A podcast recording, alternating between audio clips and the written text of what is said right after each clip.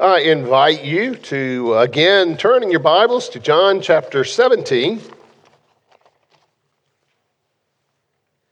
John 17, we're looking tonight at verses 20 through 23.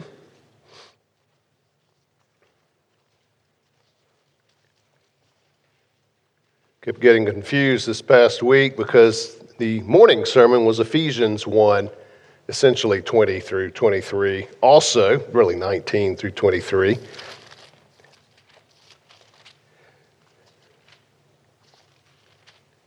John 17, beginning in verse 23. Hear the word of God, or verse 20, sorry, 223. Jesus says, I do not ask for these only but also for those who will believe in me through their word, that they may all be one, just as you, Father, are in me, and I in you, that they also may be in us, so that the world may believe that you have sent me. The glory that you have given me, I have given to them, that they may be one, even as we are one. I in them and you in me, that they may become perfectly one, so that the world may know that you sent me and love them even as you loved me. Give thanks to God. Let's pray. Father, we ask now for your light, that we would see the light of the Word of God. Grant us eyes to see and ears to hear, Father, and to, to receive and take in all you have for us tonight. We thank you for this passage. Pray for your blessing on it now and our study of it. We ask in Jesus' name. Amen. Well, with these verses, we have arrived at the final section in John chapter 17. And you may notice if you're looking at the ESV and probably other modern translations that it is broken up this way 1 through 5, 6 through 19, and then 20 through the end of the chapter. 1 through 5, of course, Jesus was uh, focused on his, his return to his Father, his return to glory, the glory from which he came. And then that second, in the middle, in the largest part, verses 6 through 19, Jesus was praying specifically for his current disciples, the 12, now 11, with Judas's departure, uh, but also other believers that, that knew Jesus in the flesh which was an interesting dynamic. Uh, yet Jesus said it was better that he goes away and sends the Holy Spirit, which we enjoy. Uh, and so he prays specifically for the disciples then. But they are just the beginning. And as Jesus continues in this prayer into this section we've come to tonight, he's looking ahead. He's looking to the future and prays for those who will believe those who will believe. Let's take a look. First of all, in verse 20, we see the object of Jesus' prayer. He does pray for the future church, the church to come. And as we've said and, and looked at, the things that Jesus has been praying in that middle section for his current disciples, specifically, pretty much applies by extension to us, to all believers the kinds of things Jesus prayed for their spiritual protection while they're in the world, for their holiness while they're in the world. That was a concern for those disciples, but it was a concern that Jesus would have for us today as well. We too need to be protected from the evil one. We too need to be sanctified by the truth of the Word of God. Well, here in verse 20, Jesus makes it explicit. We said it was by extension, by implication, but Jesus makes it uh, explicit now that those petitions apply to us also. Notice what he says. He says, I do not ask for these only, but also for those who will believe in me through their word. And when he says for these only, I think he's implying that what he has been praying applies to the future church, even as he goes on to pray specifically things for the future church. And he describes this future church as those who will believe in me through their word. That is the word of his disciples, his apostles. In other words, what Jesus did for the apostles, the apostles do for us. Back in, in verses 6 through 8, John 17, 6 through 8, Jesus had said, I have manifested your name to the people whom you gave me out of the world. Yours they were, and you gave them to me, and they have kept your word. Now they know that everything that you've given me is from you, for I have given them the words that you gave me, and they have received them, and have come to know in truth that I came from you, and they have believed that you sent me. So Jesus spoke the word, the message to them. He revealed to them the Father. He came and taught these disciples uh, that we know from Scripture the, the Word of God, the message of the kingdom. Uh, he taught them about who he was as the Messiah who would come into the world and bring redemption. He explained the meaning of the Old Testament that was now being fulfilled in Jesus, that he was the Son of David, the King, but he was also the suffering servant who would fight a victory not with a sword, but on the cross and win. And the disciples received this, they believed it, and they, they understood it, at least to some extent, not perfectly. And the giving of the Spirit would help immensely. Uh, but they got it, and they believed in Jesus as their Lord, their Messiah, and as their King. And so now Jesus refers to those who will believe through their word as they go out and preach the good news. Uh, and it's not that the word originates with them, but it's the same message of the kingdom, message of good news, message of God's grace that Jesus gave to them. They, in turn, went out and proclaimed in the power of the Spirit that was given to them. Now, if you uh, have your Bible open, turn to Romans chapter 10. I, am having you turn there because this is a bit of a lengthy quotation, but I think an important one for what Jesus is talking about here. Romans 10, uh, verse 6, down to verse 17. Of course, this is Paul writing to the church in Rome, and this is what he says. And listen to this with what we just read from Jesus in mind. Keep that in mind as we hear what Paul is saying. Of course, Paul was after Jesus. Uh, he was around while Jesus was alive. How much interaction or awareness he had of Jesus, even in person, we don't know. We know, of course, he opposed Jesus and opposed followers of Jesus until the Lord met him and converted him. But This is what Paul writes. But the righteousness based on faith says, do not say in your heart, Who will ascend into heaven, that is to bring Christ down, or who will descend into the abyss, that is to bring Christ up from the dead. But what does it say? The word is near you, in your mouth and in your heart. That is the word of faith that we proclaim. Because if you confess with your mouth that Jesus is Lord and believe in your heart that God raised him from the dead, you will be saved. For with the heart one believes and is justified, and with the mouth one confesses and is saved. For the scripture says, everyone who believes in him will not be put to shame. But there's no distinction between Jew and Greek.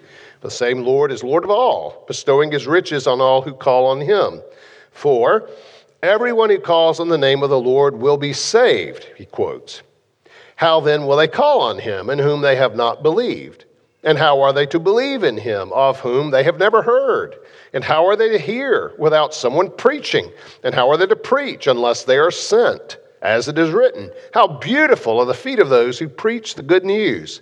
But they have not all obeyed the gospel. For Isaiah says, Lord, who has believed what he heard from us?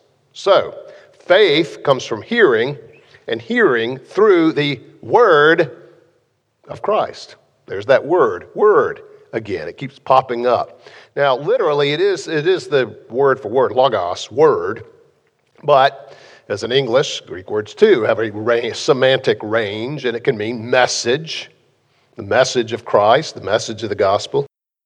And, but the point is, is what Paul is saying is exactly what Jesus is talking about here. He prays for those who will believe through their preaching of the word, who never met Jesus in the flesh, but believe in him nonetheless. Now preached by his apostles and by their converts after they're gone to others, and so on to the present day.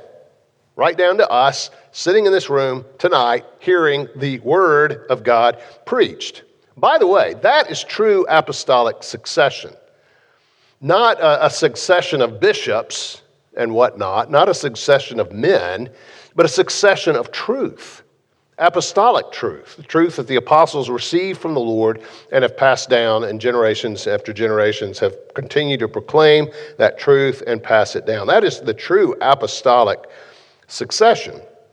Now, you and I are way on down the line from this room where Jesus was speaking with his disciples and from the day of Pentecost. And who knows how much farther that line is going to go on before Jesus returns. And it will go on until Jesus returns. The church will always exist, not necessarily in the same strength in all times and all places, but the church will always be on the earth until Jesus returns. This succession will continue until that day that the trumpet sounds and Jesus returns. But Praise God that the gospel has come to us by whomever we heard the gospel. Maybe it was our parents, or maybe it was a friend, or maybe it was a preacher, or maybe it was someone on the radio, or television, or internet, or whatever it was.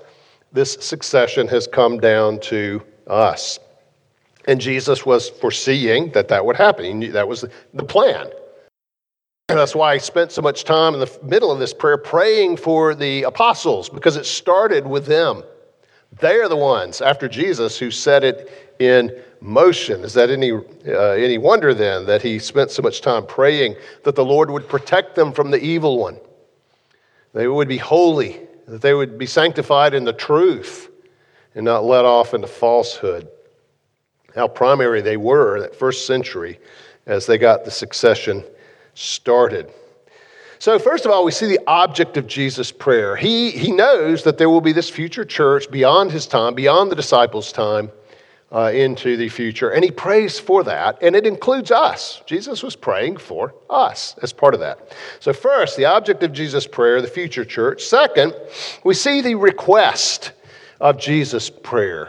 What did he ask for? The request of Jesus' prayer was for the unity of the church. See that in verses 21 on down into verse 23. Jesus prays that they may be one. That they may be one. He prays that we would all be one. This was not something he directly prayed in the middle section for his current disciples, but just as what he prayed for them would extend to us, what he prays here for us in his future church certainly extends to his disciples of that time as well. Would apply to them. He would certainly want Peter and James and John and, and Simon and all the rest to be one. And uh, how often did he work with them as they'd sit there pick at each other and fight with each other over which one was the greatest. Jesus would huddle them up and talk to them. No.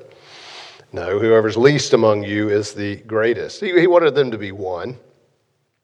But it's interesting, you know, from Jesus' point of view, contemplating those who would believe through the testimony, the proclamation of these apostles, as he thinks about that future church, as he prays for them and all the things that Jesus could possibly have prayed for them, prayed for us, he prays that we would be one. He prays for our unity. It's interesting, that's what he singles out. Well, let's talk about the nature of this unity, and then let's talk about the reason for this unity and, and why it should be there, why Jesus would ask for that. First of all, the nature of this unity. It would be very easy to look around at the church and the world and say, wow, you know, the Father really said no to that one. By the way, uh, Jesus did not always get a yes answer to his prayers, did he? Remember the Garden of Gethsemane? Lord, if there is any other way, Father, if there's any other way, let this cup pass from me. That didn't happen. He drank the cup to the full the next day on, on the cross. Well, we might say, well, maybe, maybe the Father said no on this one too. And, you know, organizationally, we could say that that is true. The church is, is broken up into the various denominations and non denominations and, and church and theological traditions. I mean, you could take just our own city and, and be astounded at the diversity of organizations, theological traditions that are represented in our city because of different ways of understanding the Bible on important topics like baptism, like the Lord's Supper, like election, like the nature of the church and organization and structure of the church and, and other things. Um, but if you stop and think about it, if we were not divided organizationally for those reasons, we almost certainly would have to be divided organizationally for other reasons. Language, for example. I spent a summer in South Korea when I was in college, uh, short term uh, missionary with a group from Mission to the World. And uh, I, I heard any number of what I'm sure are very fine sermons, but they were in Korean. Every now and then I'd catch the word for God. Every now and then I would catch the word for Jesus. That's good. That was reassuring. Jesus is getting mentioned in this sermon. But that's about all I took away from the sermons. And it was fascinating to listen to a preacher preach in Korean. Uh, but after a while, you know, I started longing for a good sermon in English. And then Pastor Frank Barker visited. Not only spoke English, but Southern English. It was, it was my language. It was a great blessing. But if, if only for the reason of language alone, the church would have to be broken up into various languages so we could be edified, so we could hear the gospel. By the way, the last weekend we were there in South Korea in Seoul, we went to uh, the Yoido Full Gospel Church. At the time, it was the largest church in the world. It may still be. It had about half a million members and had simultaneous English translation. I guess someone repeating what the pastor said, and we could hear it in, in headphones. Um, so, language is one reason, geography is another, that the church would almost inevitably be broken up organizationally. Uh, to have one organizationally one worldwide church would be an extreme challenge, both because of the distances involved and just the sheer unwieldiness of it. Um, and, and it would almost inevitably soon break up. There is something about spanning regions. In fact, I've heard conversations about the PCA, which from the beginning aspired to be a national denomination, not a regional denomination, but to be a national denomination, as, as some of the founders described it, envisioning a conservative mainline church that, that spanned the, the, the United States, that spanned the continent. And yet, some have talked about how Presbyterian church, the Presbyterian Church has its origins in Scotland. I just learned this at a conference this weekend. I, I probably knew it, but it, it was mentioned that the population of Scotland is around 5 million. That's smaller than our city, Metro Atlanta. And here we are with a denomination that spans not only the, the much increased geographical size of the United States, but what, 330 million people? And how does a Presbyterian church function over that kind of size and, and numbers and, and diversity? Um, so, if you tried to have one organizationally, one unified church around the world, it would almost certainly have to break up. Geography is one reason, language is another. But even if we're not one organizationally, we can be one spiritually. And I think when you get down to it, this is probably more what Jesus had in mind that we would be one spiritually. And we can do that, even across denominational lines with those who are genuine believers in Christ. And just to give you an example, I mentioned it before, uh, Ty Blackburn, pastor over at Providence Church, and I are good friends. We met in seminary. And uh, he's, he's Baptist in his view of baptism. I'm Presbyterian in my view of baptism. And yet, for years, we have met roughly monthly to get together, and sometimes we go eat. More often, we just meet in our offices and uh, talk about how things are going in the church and uh, pray with each other, pray for each other. We almost never talk about, we virtually never talk about baptism. I mean, it may come up usually in a humorous context, but uh, we just have much more interesting and, and uh, edifying for us things to talk about. Um, it's not that we're trying to avoid the subject, but he prays for our church, and I pray for their church, and we are, we are very good friends.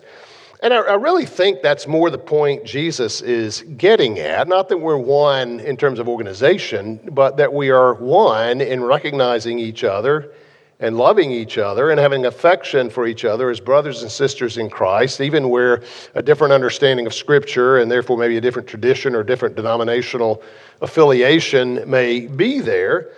Uh, and in fact, sometimes the, the organizational disunity helps to protect the spiritual unity. Because if Ty and I were in the same church and say a baby is born, I'm saying, hey, Ty, when are we going to baptize the baby? And Ty's going, wait, that's, you know, where's that in the Bible? Right?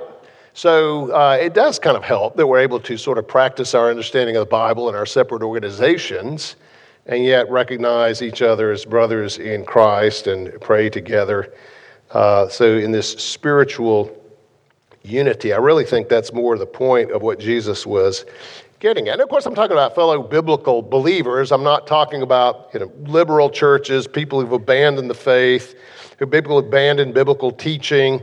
Uh, certainly not those who claim to be Christians and yet whose teaching is, is radically at variance with biblical teaching, like Mormons or Jehovah's Witnesses. I'm not talking about that. Uh, or even liberal modernist denominations that have abandoned the faith, pretty much apostate. I'm not talking about that. I'm talking about genuine lovers, believers in Christ, who worship Him, who love Him, who will be in heaven, and we'll all be together in heaven, uh, where we will all learn that the Presbyterians were right. You can delete that from the live stream. no, I think I think it'll be kind of like, like Tommy. We'll have so much better things to do in heaven. We just won't even probably even think about it. We'll we'll know the truth. It'll all be clear then.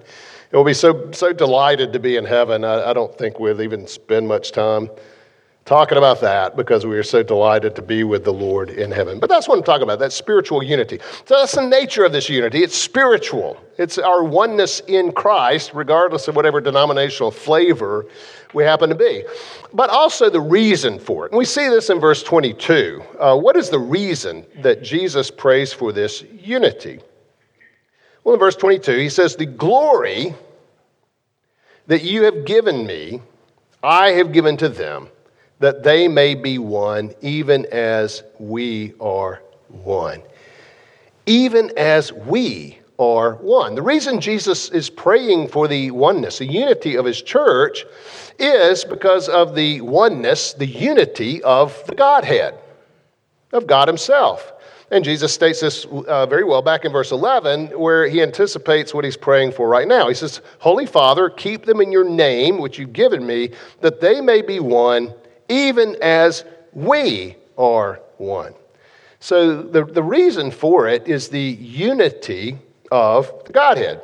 And Jesus prays this because he wants the church to reflect that same unity, the same unity in diversity that we see in God. And yes, there's diversity in God. There's Father, Son, and Holy Spirit. The Father is not the Son, is not the Spirit. There are three distinct persons. By the way, don't fall into the ancient heresy of modalism where they've you know, posited that the Father became the Son, comes back as the Spirit. That's not it at all. They, they, they exist at the same time. The Father is the Father, the Son is the Son, Spirit is the Spirit. They are each distinct. And yet, there is a profound unity, right? Three persons in one God. And so Jesus wants his church to reflect that unity in diversity. Uh, unity is not uniformity. There's great diversity in the church. There's diversity, great diversity in our own small congregation. There's ethnic diversity, socioeconomic diversity, political diversity, differences of interests, things we like and are interested in, uh, regional accents, sports allegiances, just in our own congregation, just in you who are here gathered tonight, there is immense diversity. And so, how much more, say, the whole PCA or the whole church in the United States and the whole church around the world? How much more diversity? And yet, united in one Lord, one faith, one baptism. So, Jesus wants, because of the Trinity and its unity, Jesus wants us to reflect that unity in diversity in the church. So, another reason that he, he prays based on the unity of the Trinity is our union with the Trinity. Not only that we reflect the Trinity, but because, and precisely because we are connected to the Trinity, our union with the Trinity. Notice verse 21 that they may all be one, just as you, Father, are in me, and I in you, that they also may be in us. Now, we speak often and frequently of union with Christ. Know, Romans 6, I tend to go back to that a lot, and for good reason. That, that's vital to understanding the Christian life. But by our union with Christ, we also enter into union with God and enter into fellowship in that intertrinitarian fellowship that God has. Now, we don't become gods. we don't, and there's a mystery to that fellowship we, we may never comprehend. And yet, that's exactly what Jesus is saying here, isn't he? That they also may be in us just as the Father is in Jesus, Jesus and the Father, there's uh, an interconnectedness among the Trinity. And Jesus is saying that as believers, we share in that. We have entered into that fellowship. And again in verse 22, he says, I in them, and you in me, that they may become perfectly one, so that the world may know that you sent me and loved them even as you loved me. That's an astounding statement. Jesus is saying that the world may know that you love them, the believers, just as you loved me, your only begotten Son. As the church, Jesus wants us not merely to reflect the Trinity in its unity and diversity, but to show the reality of our fellowship with the Trinity.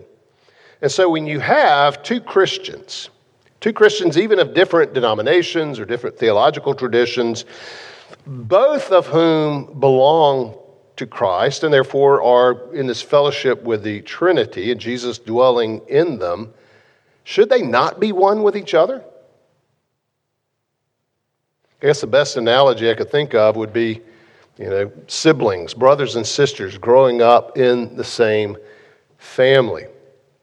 Shouldn't there be an affection for each other as being children of the same parents and eh, sharing the DNA of their parents, being related to each other, and, and, and going through life experiences together? Should there not be an affection, a oneness there? Now, I realize families don't always work that way. Sometimes there is a great closeness there, and sometimes there's not for one reason or another. But it does it is sort of the illustration. They they two, three, four, five, however many children there are, have the same parents. They are connected in that way. And I think that sort of illustrates what Jesus is saying here. We are all believers, regardless of what denomination, what tradition we're a part of. We have the same Father. We belong to the same God. And in a family, it doesn't always work that way, but grace is thicker than blood. Remember, Jesus said, Here are my mother and my brothers and my sisters, pointing to those who believed in him. So, yes, as Christians, we should recognize a common father in belonging to a common family. And so, just as a parent would be grieved to see uh, his children, her children, at odds with each other, don't you think it grieves the father to see Christians, his children, at odds with each other or even despising each other. And we've shared this common experience of conviction of sin, saving grace in Jesus. By the way, uh, you know Paul's warning in Ephesians do not grieve the Spirit. And that gets used in, in a variety of contexts. But do you know the context where Paul actually said it? How we might grieve the Holy Spirit? It's not by sexual sin, it's by relational sin. If you turn there or look there in Ephesians chapter 4, uh, verse 30 is grieve the Holy Spirit. But where Paul, Paul says this, he's, this is the context. He says, Let no corrupting talk come out of your mouths, but only such as is good for building up, as fits the occasion that it may give grace to those who hear. And do not grieve the Holy Spirit of God, by whom you were sealed for the day of redemption. That's, of course, we saw that in Ephesians 1. Let all bitterness and wrath and anger and clamor and slander be put away from you, along with all malice. Be kind to one another, tenderhearted, forgiving one another, as God in Christ forgave you. So, in context, how do we grieve the Holy Spirit? Well, by being bitter, full of wrath toward another believer, anger, clamor, slander, malice, being unkind, being hard hearted, refusing to forgive but bearing a grudge. That's how we grieve the Holy Spirit. By failing to recognize and honor and have affection for one another as fellow children of our Father in heaven.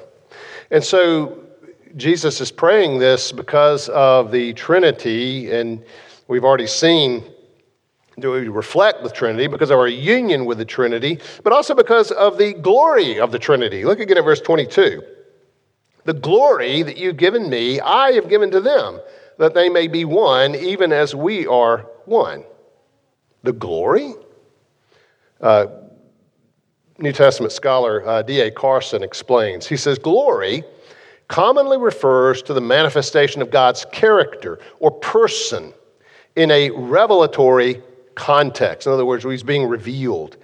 Jesus has mediated the glory of God personally to his first followers and through them to those who believe on account of their message. And so the glory of God is seen in the church, and it's seen when there is this oneness. The church exists to glorify God, bring glory, show the glory of God.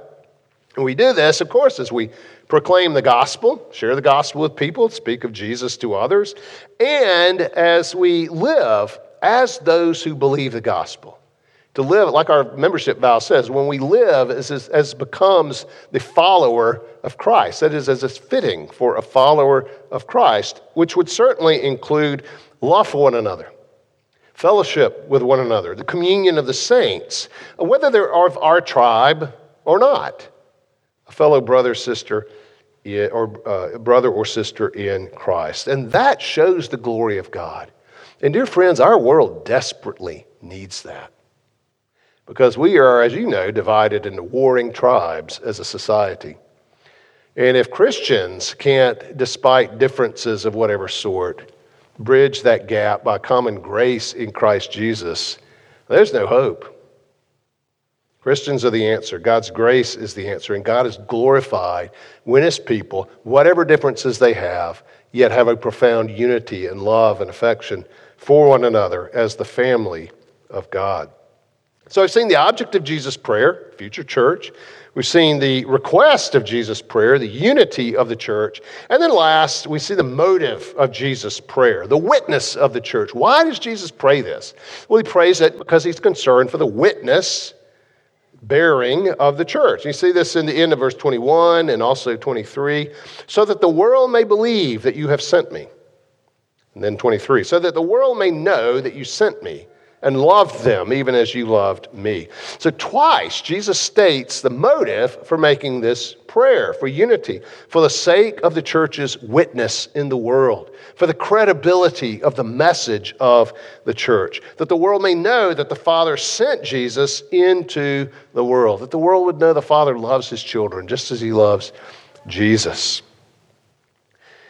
Now, it is true that organizationally, and the world sees the different organizations and, and is, is perhaps put off by that. I think, as I said, some organizational uh, disunity is, is inevitable for various reasons. But, but deeper than that, when Christians are divided, when they despise each other, when we act hatefully toward other Christians, uh, either of different groups, labels, or even, even Christians in the same congregation in which we find ourselves, what does that say to the world? When we can't even get along with each other, what does it say to the world? What it says is this nothing to see here, folks. Just a bunch of hypocritical people seeking their own interests at the expense of one another, just like the world. Nothing to see here. But when the world sees professing Christians, perhaps with a great deal of diversity among them, but yet unified, who live the life they profess, who love one another, who are secure enough in their love of the Heavenly Father to love one another, when they know that the Father loves other believers and not just me and my little tribe, then the world takes notice. Then there's something interesting to see. Then there's something different from the rest of the world. Then our words have some meaning because they're backed up by our lives. And the world might notice such a group as that. It may be even attracted to such a group as that. People who love each other, people who serve each other, people who help each other, and people who, even after loving each other, seem to have enough left, love left over to love unbelievers, people in their sin. Sin that may be distasteful, off putting, offensive. But, dear friends, they're not a problem for the gospel. They're the reason for the gospel, just like you, just like me. And they need it too. That says something to the world when believers love each other, when believers serve, like in disasters, when it's the Christians who show up first to help, to serve, to love. That says there's a God in heaven who has loved us and who sent his Son for us, a mighty Savior of sinners. So Jesus prayed that this future church would be one. And shouldn't we take Jesus' prayer to heart?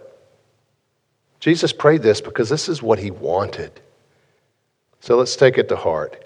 And not so much by lamenting divisions in the church, although that's certainly lamentable, but by demonstrating unity among ourselves, the unity that Jesus prayed for, even just among ourselves. It starts with you, it starts with me, and it starts with us as a congregation, it starts with us as a denomination. And it looks a lot like what Paul described in Colossians 3. And I'm going to close with this. But what Jesus prayed for when it's happening looks like what Paul wrote in Colossians 3 12 through 17. So just, just listen. Paul said, Put on then, as God's chosen ones, holy and beloved, compassionate hearts, kindness, humility, meekness, and patience, bearing with one another and if one has a complaint against another, forgiving each other. As the Lord has forgiven you, so you also must forgive. And above all these, put on love, which binds everything together in perfect harmony. And let the peace of Christ rule in your hearts, to which indeed you were called in one body. And be thankful.